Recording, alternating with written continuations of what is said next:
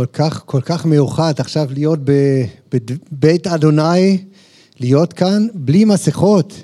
זה פשוט מטורף.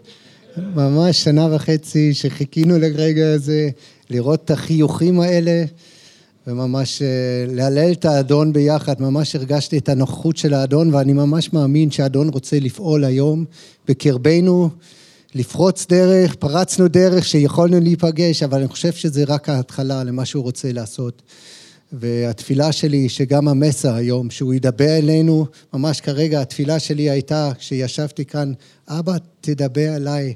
אני חושב שזה כל כך רלוונטי לכולנו. אמנם, אמנם, אנחנו מדברים על מנהיגים בקהילה, אבל תכף אנחנו נראה שזה מאוד רלוונטי לכולנו, גם אלה שמנהיגים בקהילה, שנסתכל שוב פעם מה, לבחון את הלב שלנו, איך, איפה נוכל להשתפר, ואלה ששואפים להיות מנהיגים, מרגישים קחייה, שתכף נתייחס לזה אולי גם, אבל שלבחון את הלב, אבא, אני רוצה לגדול בדברים האלה. אם זה הקריאה של החיים שלי, אני רוצה לגדול ואני רוצה להכין את עצמי למה שיש לך כבר עכשיו וגם בעתיד. אבל לא רק זה, אני חושב שכולנו, אנחנו נראה תכף נסתכל על הפסוקים, שזה מאוד רלוונטי לכל מאמין בישוע המשיח. כל הקריטריונים שאנחנו רואים כאן תכף למי הוא אמור להיות מנהיג, זה גם קריטריונים של דברים שאדון רוצה לראות בחיים של כל אחד ואחת בקהילה.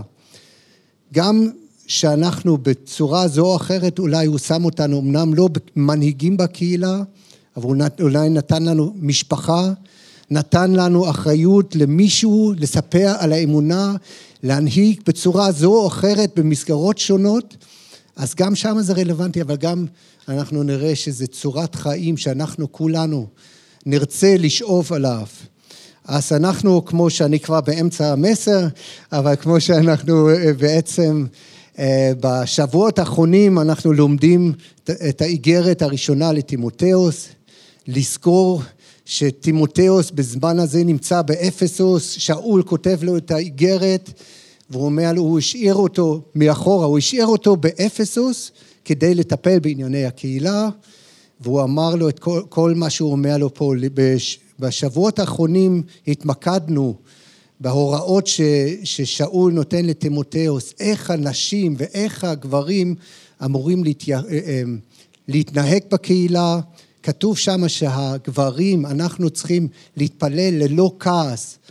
ואני חושב שאם אני מסתכל על החיים שלי, ואולי אתם יכולים להזדהות עם זה, זה אחד התחומים שאני נאבק איתו, במיוחד בערב שאני עייף וחוזר הביתה וכבר אין לי כוח, אבל האדון אומר, דווקא אז אני רוצה שתישאו ידיים טהורות בלי כעס, והנשים גם בצניעות להתפלל, להתלבש. עכשיו אנחנו דיברנו גם כן, הצניעות הזאת, זה מה שאנחנו תכף נראה גם, שזו מילה שבצורה אחרת מופיע לנו כאן, שאדון רוצה גם ממנהיג הקהילה. אז אנחנו נוכל ללמוד אחד מהשני. אנחנו גם דיברנו על זה ש, ש, שהתפקיד הזה של ללמד בקהילה מיועד לגברים, ותודה לאל שהאדון יעד גם לגברים וגם לנשים דברים מיוחדים בקהילה ואנחנו צריכים אחד את השני. זה לא אומר כשעכשיו גם מנהיגים, האדון שם את התפקיד הזה לגברים, אבל יחד עם זה אנחנו נראה את זה בהמשך הסדרה הזאת של תימותאוס וטיטוס, אם נגיע לזה גם כן, שהאדון ממש נתן קריאה ייחודית לגברים, ייחודית לנשים. שאנחנו לא צריכים לחשוב, ואנחנו שמענו את זה בבירור, וממש אה, יפה אני חושב, זה לא, לא תחרות וזה לא אמ, מה ומה איתי, אין שוויון.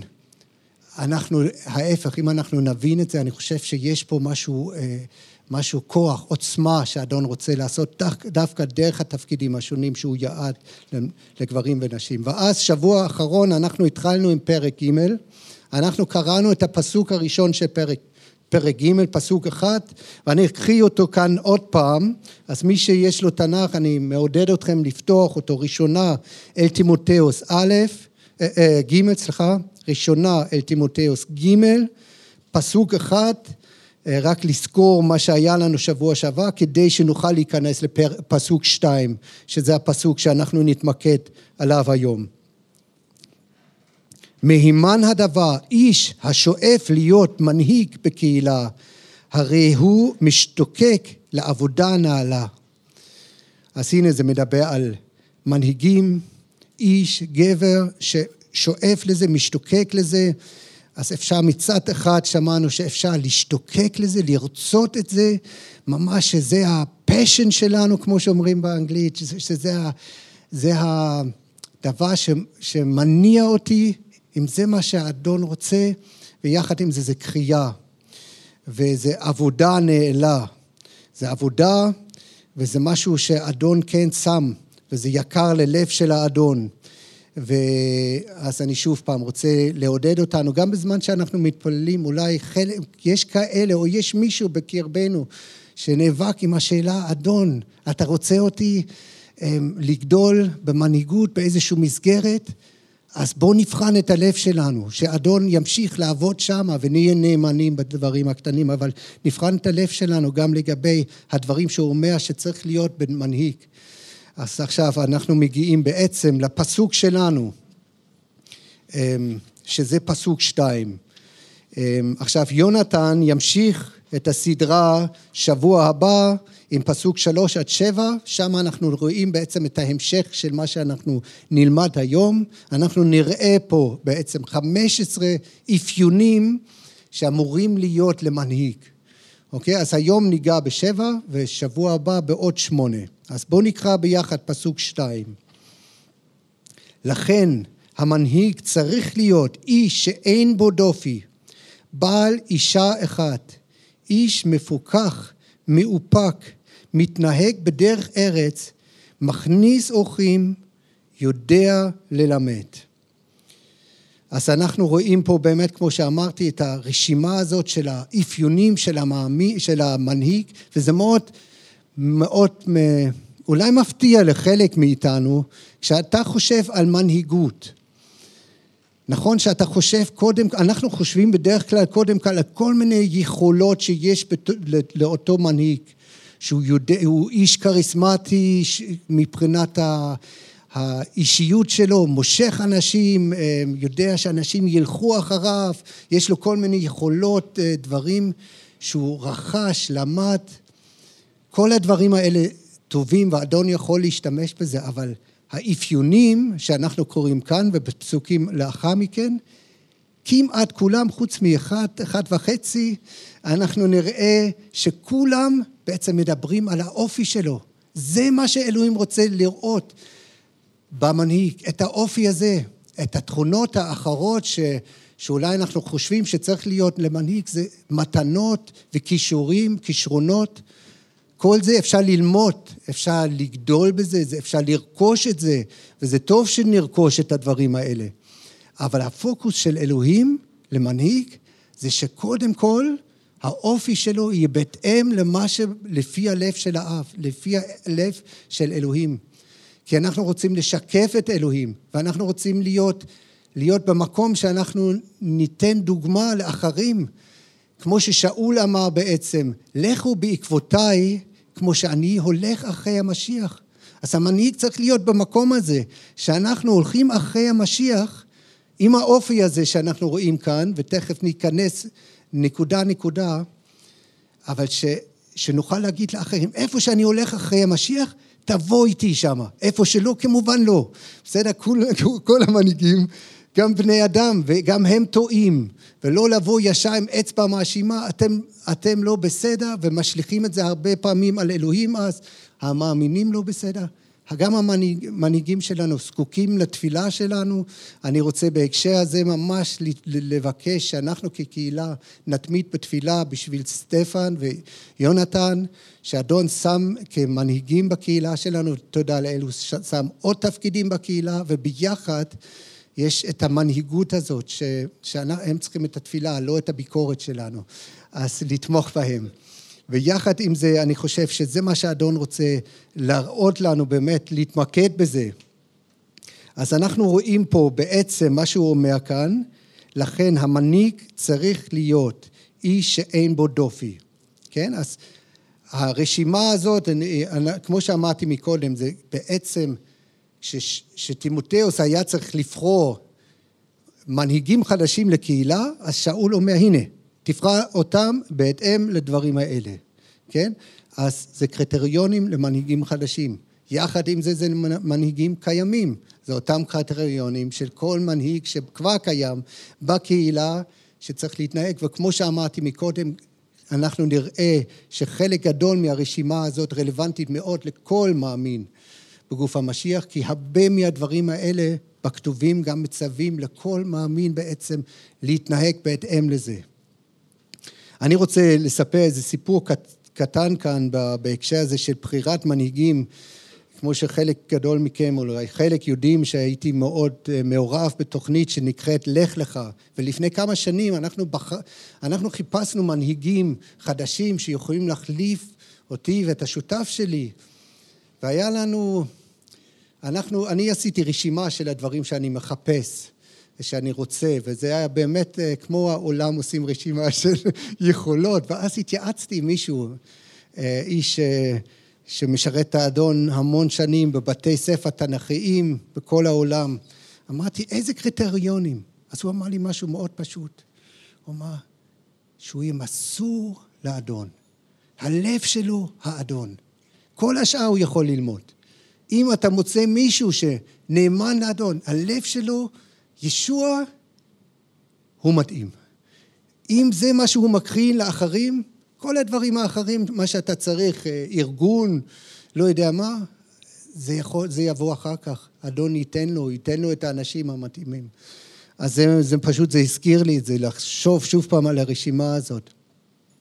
אז הדבר הראשון שכתוב פה, איש שאין בו דופי, וואו.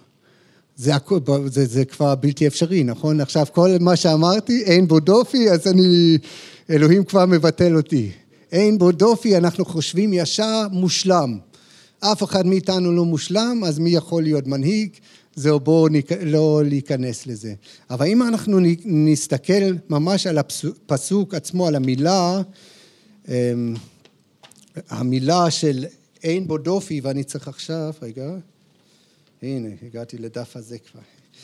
אמ, המילה, המשמעות של אין בו דופי, שלא ניתן לבוא אליו בטענות, כן?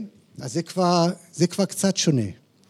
אבל זה גם משהו ש, שלא קל, זה משהו שאנחנו צריכים לשאוף עליו, שלא ניתן לבוא אליו בטענות, לאיש הזה. כלומר שאין דברים שאנשים ממש יכולים לטעון נגדו. הוא בעל מוניטין טוב, ובצדק.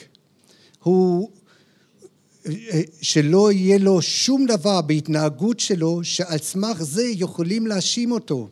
אי אפשר להעלות אשמה נגדו. אז לא מדובר להיות מושלם, אבל כן שאין טענות מוצדקות ומוכחות נגדנו. בסדר? אז אם יש לי, יש טענות מוצדקות נגדי, אז זה מבטל אותי. אם יש, יש טענות לא מוצדקות, שמועות נגדי, אז כתוב מאוד ברור בכתובים שעל פי שתיים עד שלוש עדים כל דבר צריך לעמוד.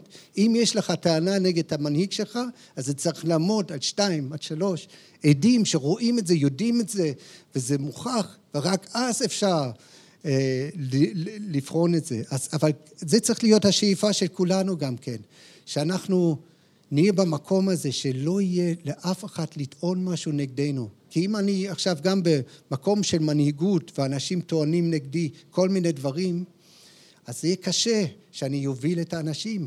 תמיד יש את הספק הזה. ואם זה השמצות, אז כמובן שאנחנו צריכים להפסיק אותם. ואנחנו צריכים, כן, לבחון את זה, כמובן, אבל פי שתיים או שלוש עדים.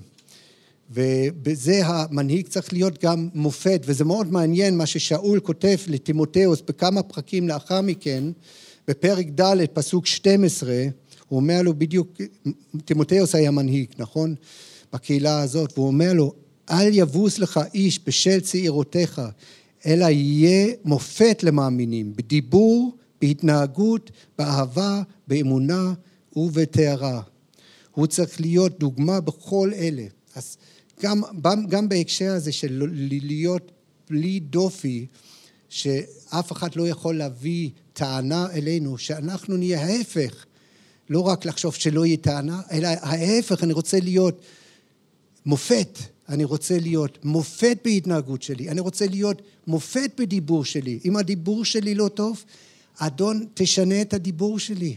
אם ההתנהגות שלי גורם, גורם למישהו אמ, איזשהו מכשול, אדון, עזור לי. גם אם אני בעצמי לא רואה שזה חטא או לא יודע מה, אבל אני רואה שזה מכשול, אני לא רוצה את זה. אני רוצה להיות מופת, אני רוצה להיות דוגמה. וזה מה שאנחנו צריכים לשאוב עליו. עכשיו, אפשר להסתכל על, ה, על הנקודה הזאת, אני אמרתי לכם, יש פה רשימה של 15 דברים, כן? אנחנו ניגע בשבע מהם. וזה בראש הרשימה. להיות ללא דופי, איש שאין בו דופי, זה מהווה מין אין כותרת להמשך האפיונים. וזה מאוד מעניין. הנה, אנחנו רוצים שבכל התחומים האחרים שאנחנו, שאני עכשיו כותב לך, אני רוצה שאף אחד לא יהיה ב, עם דופי, ש, שיהיה טענות נגדם. בתחום הזה, בתחום הזה, בתחום הזה, ממש להתנהג ככה וככה וככה, ש, שזה בעצם החוט המגשר. אפשר להסתכל על זה גם כמו איזשהו חבל כביסה, שהדברים, ה-14 דברים האחרים זה, זה, זה העטבים שתולים עליהם, כן? שעל החוט הזה שאין דופי. אני רוצה שהמנהיג יהיה ללא דופי, שלא יבואו טענות נגדם. ואיפה? בכל ה-14 דברים האלה, כן? אז באיזה תחומים אנחנו עכשיו נסתכל על עוד שישה דברים שרשומים כאן, ואפשר לגבץ אותם בעצם לשלושה תחומים. להיות ללא דופי במה שקשור לבית, הוא מדבר פה ביחס לאישה, ותכף נסתכל, נסתכל על זה, וגם עוד דבר, מכניס אורחים בהמשך הפסוק, אתם רואים את זה. אז בהקשר לבית, האופי הפנימי, אני קורא לזה, איש מפוכח, מאופק, מתנהג בדרך ארץ, ודבר שלישי, גם בקהילה, יודע ללמד. אז גם בבית, גם האופי הפנימי שלי וגם בקהילה, שהכל יהיה באמת במין, אמ, לא בניגוד אחת לשני, אלא שנחיה את העקרונות האלה, את הערכים האלה שאדון נותן לנו כאן, שמה, באותה מידה, ללא דופי, שאף אחד לא יכול לעבור בטענה נגדנו, שזה השאיפה שלנו, שוב, זה השאיפה, זה התפילה, ואדון, אני באמת, הרשימה הזאת, אני, אני מאמין שאדון שם את זה גם לנו, שוב, כל פעם שקוראים את זה כדי שרוח הקודש יכול להצביע על איזשהו תחום, אולי האדון רוצה להצביע הבוקר על תחום מסוים, שהוא רוצה שאנחנו נגדל, כל אחת מאיתנו אולי זה תחום אחר. ושנוכל לעשות איזשהו צעד, אדון, אני רוצה לגדול בזה. וייזומי עם האדון ביחד, לא רק להגיד, תשנה אותי, אלא גם לחשוב, אדון, איזה דבר אני יכול לעשות בהתנהגות שלי, שזה יהיה ראוי לך. אני רוצה לתרגל את זה. אז בואו נראה. בעל אישה אחת. אוקיי, מה זאת אומרת? מה, זה אומר בעצם ש, שהוא לא יכול, זה לא יכול להיות איש שלא נשוי? הוא אומר בעל אישה אחת. עכשיו, הדגש של הפסוק הזה, דרך אגב, זה על אישה אחת. אה, בתקופה הזאת היו אה, אנשים שהתחתנו עם יותר מאישה אחת, קוראים לזה פוליג... פוליגמיה, אומרים את זה, כן, כל הזמן קשה לי לבטא שם, קראתי אותו כל כך הרבה פעמים, פוליגמיה, כן. אמ, אבל לפני זה אני רוצה, רוצה רק לציין פה משהו שזה לא אומר, ומאוד בבירור, אנחנו... מי שמכיר קצת את המבנה של הכנסייה, הכנסייה הקתולית, ששם הם עושים בדיוק את ההפך מה שכתוב כאן, הם מחייבים את הכומר לא להתחתן, ואז הופכים אותו למנהיג. אם אתה מתחייב לא להתחתן, אתה, ועוד כמה דברים, אז אתה יכול להיות מנהיג. פה הוא אומר, אם כבר, הוא אומר את ההפך. אם כבר, הוא אומר שיהיה בעל אישה אחת, כן? אבל כנגד, האם זה אומר ש, שהוא לא יכול מישהו שלא נשוי יכול להיות מנהיג בקהילה, אמ, ואנחנו אמרנו, הנה, הדגש הוא בעצם על האחד כאן, ושזה לא פוליגמיה, ואולי אני רוצה להתייחס לזה בקצרה רק בנושא הזה, ואז לעוד היבט נוסף אה, של המושג הזה. המושג אומר בעצם בעל או גבע של אישה אחת, או באנגלית a one woman man. הפוקוס שלו זה אישה אחת, כן? זה מי שהוא, הוא התחתן עם אישה אחת, אם הוא מתחתן, אז הפוקוס שלו זה מישהי אחת שלא הולך עכשיו אה, לחשוב על נשים אחרות, שלא בתאווה מסתכל על נשים אחרות, פורנוגרפיה, כל הדברים האלה, זה יהיה רחוק ממנו. האדון רוצה שהדברים האלה יהיו רחוקים מאיתנו, ש, שאנחנו נהיה מסורים לאישה שלנו, לנשים, לגברים שלכם, פשוט נאמנים ו, ו, ופשוט רק לו, רק לה, לאישה. אמ, והוא נותן את האהבה ואת התשוקה רק לאישה הזאת. והוא לא פלייבוי, הוא לא מפלרטט, כן? אז יש, אוקיי, בסדר, הוא רק עם אישה אחת, אבל הוא מפלרטט, הוא מדבר עם נשים בצורה כזאת, או מקבלים את התחושה הלא נכון. לא, זה לא ראוי, זה לא נכון, כן? אנחנו, אה, האדון רוצה פה סטנדרט, גם למנהיגים, ודרך אגב לכולנו, גם כאלה שלא מנהיגים כמונו, הוא רוצה שזה הסטנדרט שלנו, שאנחנו, שאדון ישנה אותנו, ימשיך לעבוד בלב שלנו, שאנחנו נהיה כאלה, כי זה מה שהוא רוצה. עכשיו אני רוצה, כמו שאמרתי מקודם, להתייחס רק לנושא הזה בקצרה, לפולוגמיה.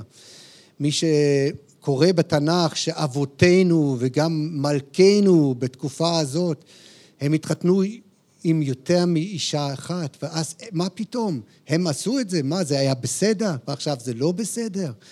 אז עכשיו זה נושא מאוד גדול, מי שרוצה לחקור את זה, זה מאוד מעניין, אבל רק להגיד שזה לא היה התוכנית המקורית של אלוהים.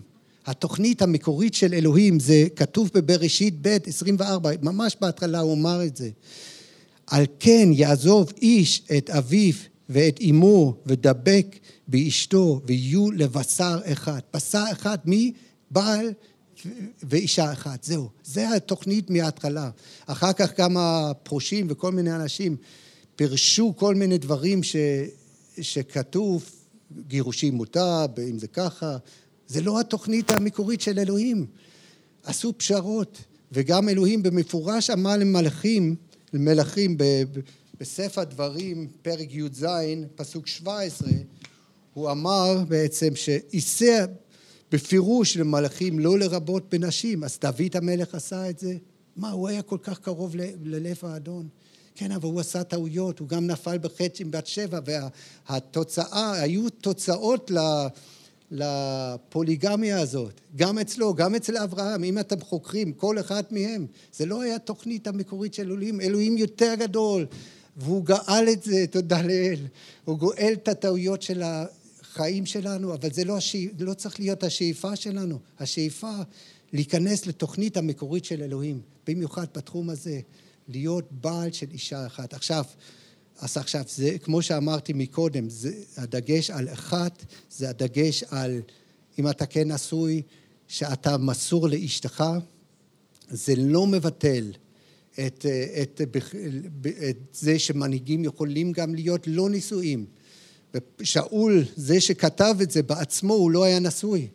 כן, אז הוא לא עכשיו אומר, אני בעצם אה, מבטל את עצמי פה, הוא היה מנהיג, הוא היה אחד המנהיגים הגדולים, אדון, אז זה לא מבטל את זה, זה ממש אה, בניגוד למה שאנחנו רואים בחלק גדול מהדברים האחרים, אם אתה מפרש את זה לא נכון כאן. יש את טימותאוס, גם אה, יש כאלה שחככו וחושבים שהוא גם לא היה נשוי, והאדון עצמו, ישוע, שהוא היה חי עלי האדמות, היה לו את הזכות להתחתן, כן? היה בא לבוש דם ובשר, הוא ויתר על הזכות הזה.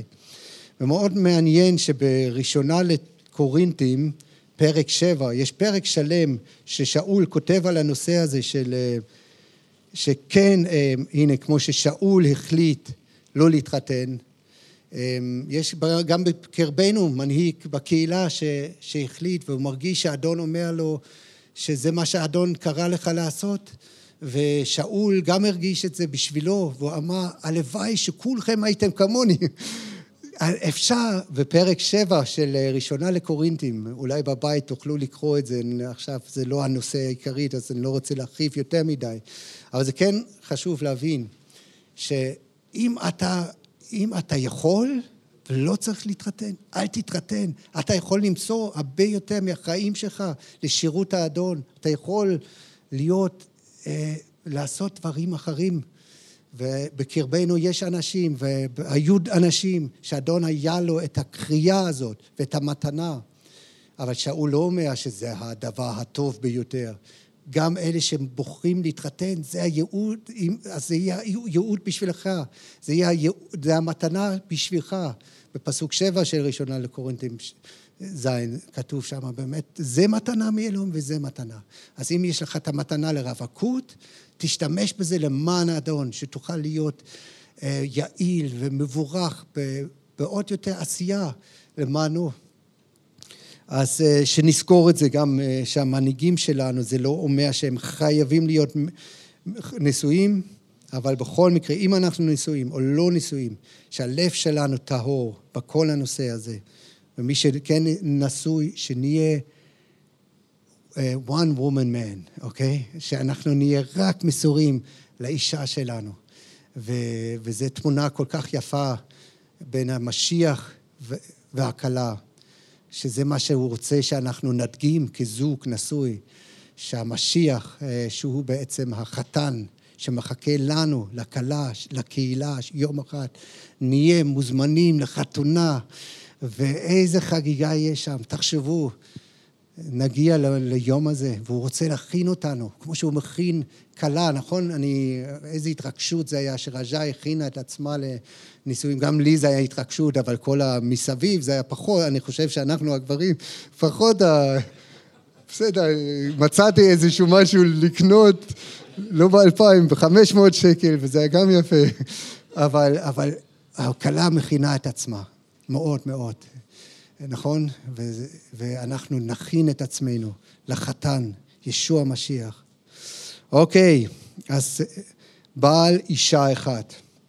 עכשיו אנחנו אמרנו שוב, זה בהקשר של הבית, להיות ללא דופי, ודבר נוסף שבהקשר של הבית, שאני רוצה להתייחס פה, זה, זה משהו מכניס אורחים, נכון? זה גם קשור לבית, אז אני קודם כל אדבר על זה כאן. ואני מדבר מהלב, אני הלכתי לאיבוד בדפים שלי. אמ, בכל מקרה, אמ, מכניס אורחים. אמ, אנחנו בתקופה הזאת, זה היה דבר עוד יותר חשוב מאשר בתקופה שלנו כיום. גם היום, אני חושב שיש לזה ערך מאוד משמעותי, אם אנחנו מכניסים אורחים אפילו לישון, לישון אצלנו. תחשבו על הפוטנציאל האדיר הזה. הנה, תסתכלו על הדוגמה של אה, שאול, שהיה מתארח אצל אה, זוג בשם אה, אפולוס ופריסקילה ואופול... אקילס ופריסקילה, כן? אז הוא היה מתארח אצלהם, שהוא נכנס לעיר מסוימת, עכשיו כתוב לי איפה זה, במעשה שליחים. אה, בכל מקרה, אז הוא נכנס לבית שם, הם אירחו אותו, הם עבדו ביחד, היה להם מקצוע משותף. שאול השליח, היה לו מקצוע כדי לא להיות, או לחלק גדול, לא להיות מכשול לאנשים, למרות שהוא יכל לקבל את התמיכה, והוא קיבל לאורך חלק מהזמן, זה רק בצד.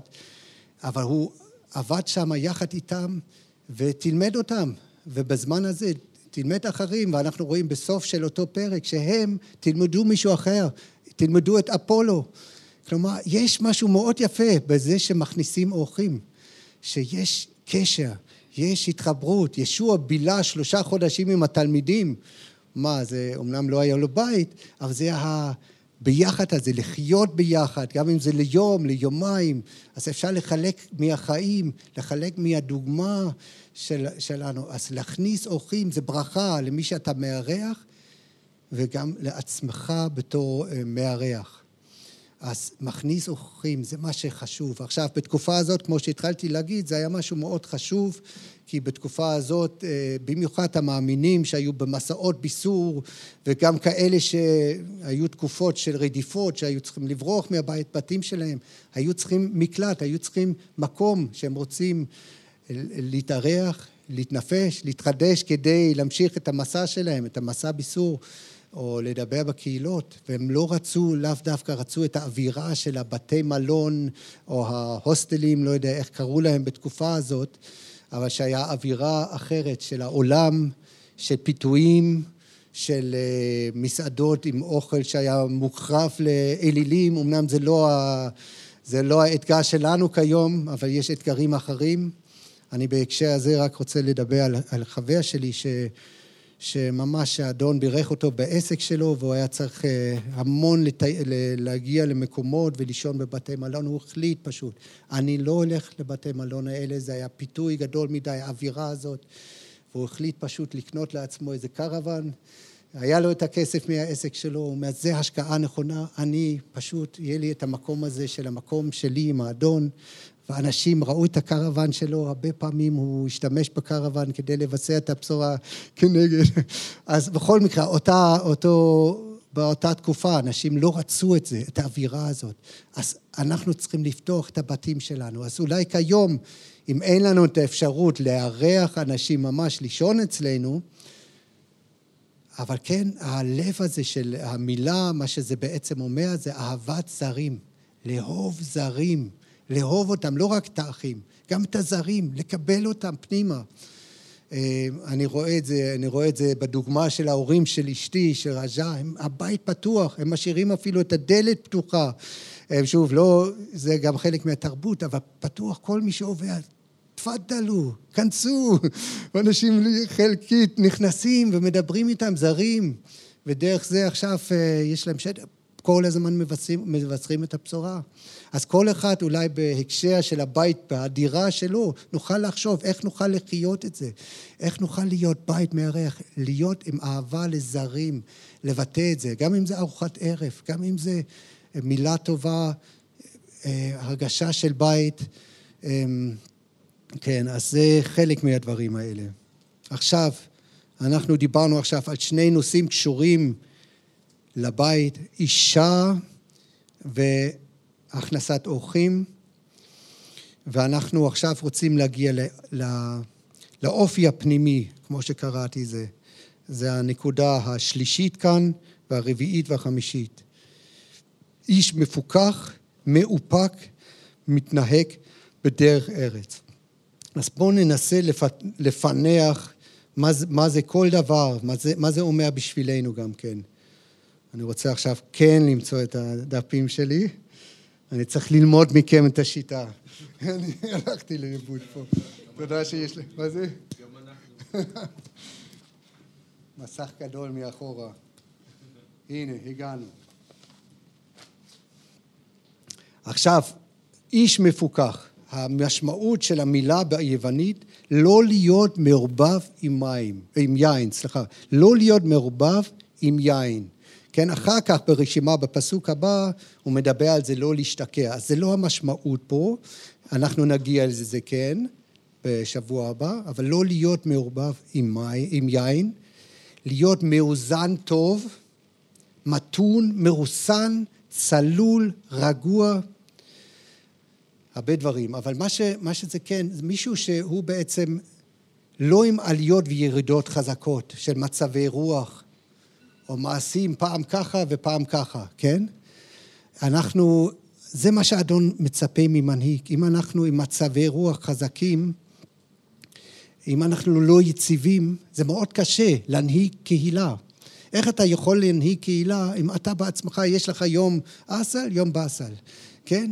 אז האדון, שוב, הוא יכול בכל זאת להשתמש בך, והוא רוצה לגאול אותך, אבל אם יש לך, אם אתה כן במקום כזה, וזה חלק מהאתגר שלך, תבקש מהאדון ניצחונות בתחום הזה, כי האדון רוצה את היציבות של המנהיג. אני, אני זוכר שפעם הייתי בקהילה ומאוד אהבתי את הזקן הזה, אבל הוא היה לו קצת אתגר עם הדבר הזה. אני זוכר בסתם איזה נושא אחד שהוא כל כך מתלהב. מכל דבר מתלהב, אז זה גם טוב, היה לו ממש את ההתלהבות לאדון, אתה הולך אחרי האדון כי הוא מתלהב. אבל אז כל דבר שהוא היה קיצוני, יום אחד הוא אומר משהו אחד, יום אחד משהו אחר, הלכתי לאיבוד, נגיד סתם משהו לא, לא קשור לקהילה, הוא כל כך אהב כדורסל. מה, כדורגל זה משעמם, אתה מכניס כמה גולים? שלוש, ארבע במשחק? כדורסל יש מאה נקודות, יש לא יודע, כל הזמן אקשן. אחרי חודשיים פתאום היה מונדיאל, לא יודע מה. וואו, זה כל כך מרתק, תעזוב כדורסל, לא יודע. שוב, זה לא משהו חשוב, אבל, אבל אם אנחנו עם נטייה כזאת, כן? עם הנטייה של של אמ, להיות עם עליות וירידות, אז זה לא מתאים. אנחנו, האדון רוצה ממש בשביל המנהיגות, הוא רוצה יציבות. שאנחנו נוכל להקרין את זה גם כן לקהילה. נוכל להקרין את זה למישהו שהוא שם אותנו פשוט אחראים עליהם לתקופה. אמ, אז אם יש בעיה, אתגר עם זה, האדון רוצה ממש אה, לעבוד על זה. ומילה שמופיעה גם לגבי, אותה מילה מופיעה גם לגבי, לגבי אנשים שמשרתות בקהילה. בפרק ג' פסוק 11, אותו מילה מופיעה שם, כמו כן אנשים עליהן להיות רציניות, נאמנות, נאמנות מ, מלשון, נמנעות, סליחה, נמנעות מלשון הרע, מפוקחות, נאמנות בכל דבר. אז זה נכון לגבי המנהיגים וגם לגבי הנשים, לגבי כולנו, האדון רוצה שאנחנו נהיה עם אופי כזה ושאנחנו נעבוד על זה. אז זה דבר חשוב. דבר נוסף שחשוב פה, אמ, שנהיה מאופקים, נכון? כתוב נהיה מאופקים. בעל משמעת עצמי, אדם שיכול לחשוב ברור, חכם, אינו מתפרץ, מרוסן. אז מישהו כזה שהוא מאופק, עכשיו, הוא יהיה אולי מישהו שעושה החלטות לא על פי אימפול, אימפולסיביות, כן? הוא ייקח רגע, הוא עושה את ההחלטות בתפילה ובהיגיון אולי, כן? לפעמים האדון נותן לנו גם היגיון בריא, בתפילה, ב, ב, אבל לא ממש באימפולסיביות, כן? יש לו משמעת עצמית, הוא מאופק. והוא גם מישהו שבהקשר הזה הוא לא מישהו שכל הזמן מתבדח, כן? הוא מישהו שרציני. אנחנו מקודם על הנשים גם קראנו, שיהיו רציניות. אבל זה גם, זו תכונה שהאדון רוצה במנהיגות שאנחנו, זה טוב לעשות בדיחות ולצחוק. וחוש הומור, אני חושב שזה מאוד אה, בריא ונכון. אבל לא ש, שאנחנו, שאנשים לא יודעים אם אני רציני או אם אני צוחק. זה מאוד קשה. אז האדון רוצה שאנחנו גם נהיה בנושא הזה ממש אה, דוגמה. אה, אז לדבר על נושאים רציניים ברצינות. במשלי י"ח פסוק 13, משלי י"ח פסוק 13 כתוב משיב דבר בטרם ישמע איוולת היא לא, היא, היא לא וכלימה. כלומר, משיב דבר בטרם ישמע, מי שממש מדבר לפני שהוא שומע, הוא, הוא בעצם טיפש. וזה בושה, זה מה שזה אומר במילים אחרות, כן? אז אני חושב שהמאופק זה אומר את זה גם בדיבור, כשאנחנו בשיחות, שהמנהיג בשיחה, אם אנחנו בשיחה עם אנשים, זה חשוב להקשיב. לא לתת את הפתרון לפני שאנחנו שמענו את הבעיה. אנשים, אה, זה, זה לא נכון. אנחנו רוצים להיות אלה שיודעים להקשיב, ואחרת זה טיפשות. אז מאופק גם בתגובות שלנו, המילוליות, מאופקים. אז לדעת להקשיב, אני חושב שזה מאוד חשוב למנהיגים. אה, במנהיגות הרבה פעמים אה, אנשים פונים אה, אליכם, אלינו, והם רוצים עצות, עצות, אבל אז אני חושב שזה מפתח פה גם, להיות מאופקים, גם בהקשר הזה.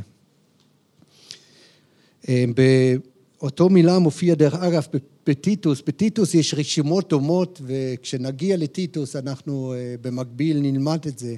אבל אה, אותו מילה מתורגם שם אחרת בפרק א', פסוק שמונה, מתורגם לכובש את יצרו, מאופק. הוא כובש את היצר שלו, כן? הוא יודע להתאפק, ו... ולא מיד מגיב בכעס או לא יודע מה. אמ, ושמה בפרק ב' של טיטוס זה מאוד מעניין, זה מדבר גם על זקני הקהילה שאמורים להיות מאופקים, וגם בפרק ב', פסוק 6, גם על הצעירים אמורים להיות מאופקים. כלומר, שוב, כל הדברים האלה שטימותאוס כותב כאן ל, ל, למאמינים, זה בעצם, למנהיגים, זה בעצם לכל המאמינים. אנחנו רואים את זה בכמה פסוקים במקביל. מתנהג בדרך ארץ, התנהגות טובה, הגון, מסודר, הוא מכובד, נכבד על ידי אנשים, זוכה בכבוד מאנשים, ומאוד מעניין שבפסוק, אה, בפרק ב', מה שכבר קראנו, פסוק תשע, שזה, זה, יש אותה מילה שמופיעה שם בהקשר של הנשים שהן אמורות להיות אה, עם צניעות. אז זו המילה, צניעות. מתנהג בדרך ארץ, אז יש קשר בין, בין ההתנהגות הזאת, הטובה בצניעות, לא בגאווה. בצניעות זה גם לא בגאווה, לא כדי להבליט.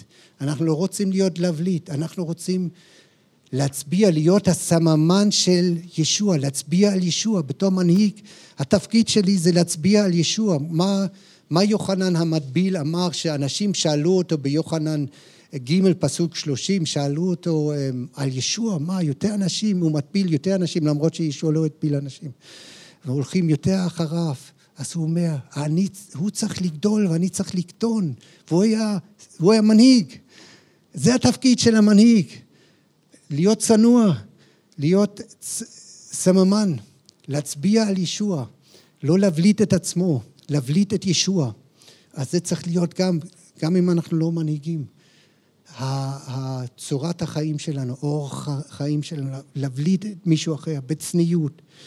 וצניעות, דרך אגב, ענווה, צניעות, זה גם מביא קידום. אני ראיתי את זה דרך חבר שלי, שהוא היה בצבא, היה מישהו מאוד צנוע, מאוד צנוע, וכל הזמן אומר, תודה, תודה מפקד, תודה, כן.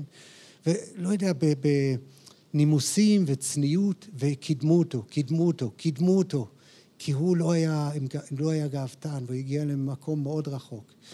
אז אני חושב שהנה, למה מנהיג הופך להיות מנהיג? ישוע היה לנו דוגמה לזה גם כן, כן? אמ, והדבר שזה גם אומר, ההתנהגות שלו מבטא את הערכים שלו בקהילה וגם בבית. Okay? אוקיי? הוא לא מתנהג בדרך ארץ בבית בצורה כזאת ובקהילה בצורה כזאת. אין מקום לצביעות. ואני חושב שאני הרבה פעמים בוחן את הלב שלי. אני אומר, אם, אם בקהילה היו רואים אותי עכשיו במצב הזה, לא היו נותנים לי לעלות. ברצינות. ואני חושב שהאדון רוצה שנהיה מצפון, שהאדון ממש ירצה שאנחנו לא נהיה צבועים, ושאנחנו נרצה להיות אותו אדם, אה, להתנהג בדרך ארץ, בבית ובקהילה. אין מקום לצפיות. ואולי חלק מאיתנו נאבקים עם זה, אני זוכר בתור יל, ילד שהגעתי לאדון, היה לי מאוד קשה לחיות את האמונה בבית ספר, מאוד קשה. בקהילה זה היה קל, ידעתי להרים ידיים, ידעתי להגיד דברים אה, יפים, אבל התביישתי מהאמונה שלי, בקושי סיפרתי על האמונה שלי, ובקושי, לא יודע, הייתי שונה מאחרים. אבל זה חלק ממה שהאדון רוצה ממש שאנחנו נעבוד עליו. אם יש לנו אתגר עם זה, אז נעבוד עליו, שנהיה כאלה שמתנהגים בדרך ארץ, שזה כולל גם את הצניעות, זה כולל גם לא להיות צבוע, נהיה, נתנהג באותה דבר במקום הזה ובמקום אחר. עכשיו, בדקות האחרונות אני רק רוצה לגעת בנקודה האחרונה שמופיע לנו, שהמנהיג צריך יודע ללמד, הוא צריך לדעת ללמד, כן? וזה היכולת היחידי שבעצם בפסוק הזה כתוב עליו, כל השאר זה אופי. אבל פה יש כן יכולת שהאדון רוצה מהמנהיג שהוא יודע ללמד.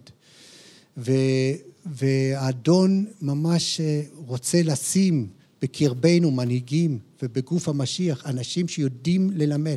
יודעים ללמד זה שהם בעצמם לומדים את הכתובים, בעצמם רוצים לחיות את הכתובים, ואז ללמוד ולדעת איך לפרש ולהעביר את זה הלאה.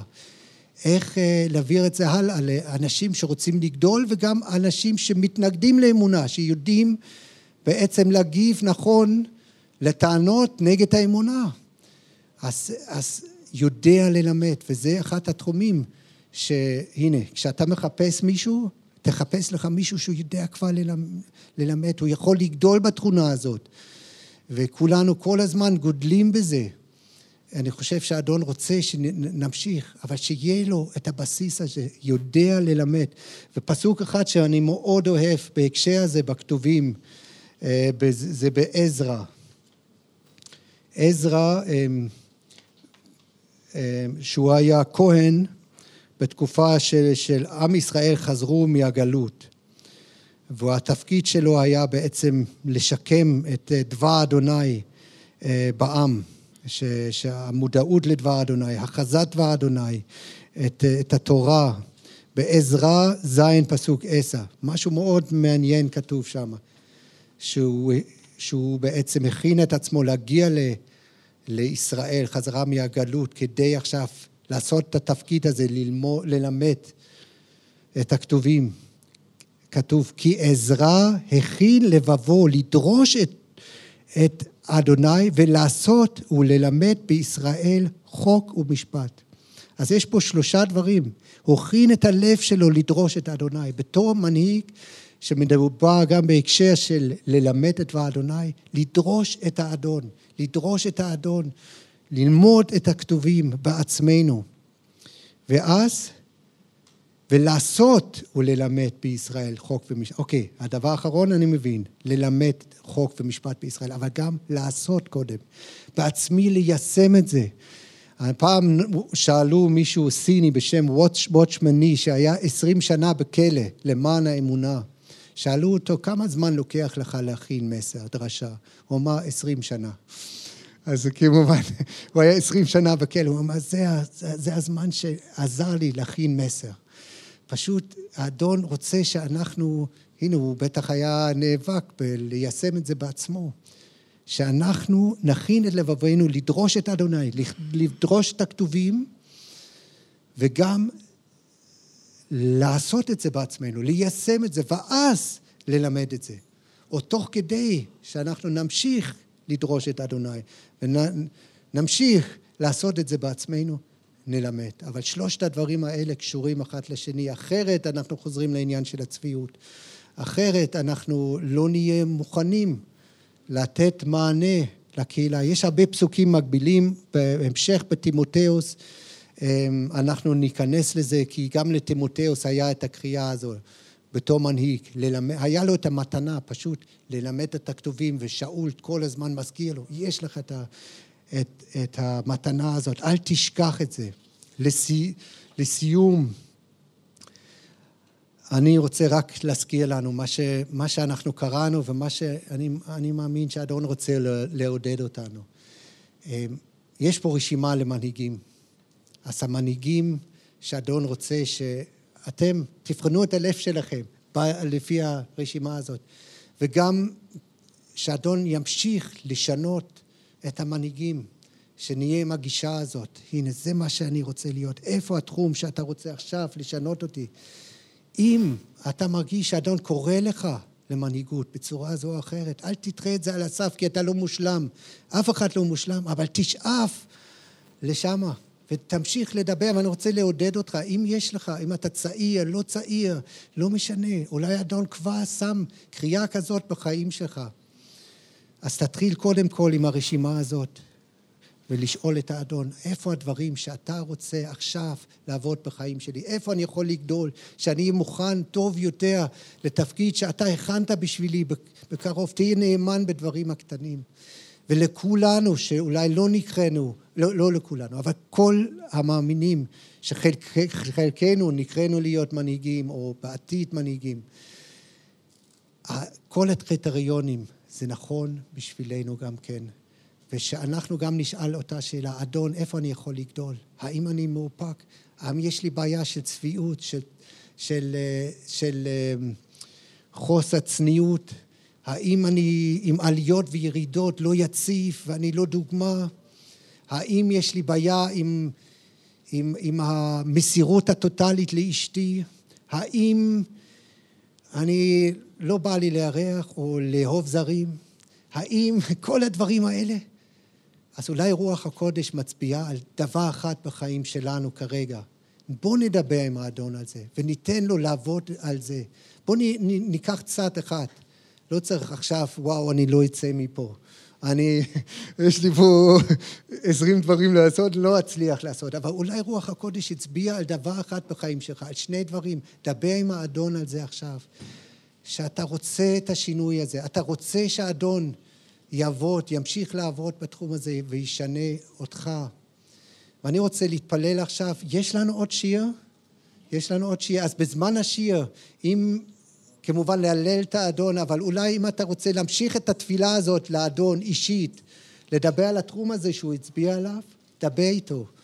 ו, ופשוט תהיה שותף לאדון. הוא עושה את השינוי, לא בחיל ולא בכוח, כי ברוחו הוא יעשה את השינוי הזה בחיים שלנו.